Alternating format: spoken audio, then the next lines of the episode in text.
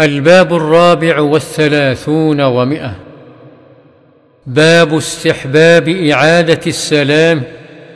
باب استحباب إعادة السلام على من تكرر لقاؤه على قرب بأن دخل ثم خرج في الحال أو حال بينهما شجرة ونحوها.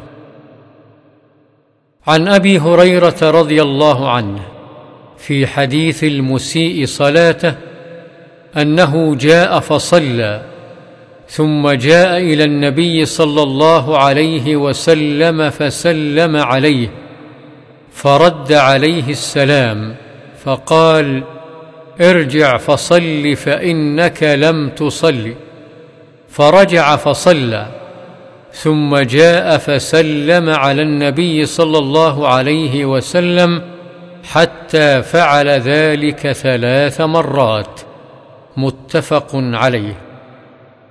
وعنه رضي الله عنه عن رسول الله صلى الله عليه وسلم قال إذا لقي أحدكم أخاه فليسلم عليه فإن حالت بينهما شجرة أو جدار أو حجر ثم لقيه فليسلم عليه.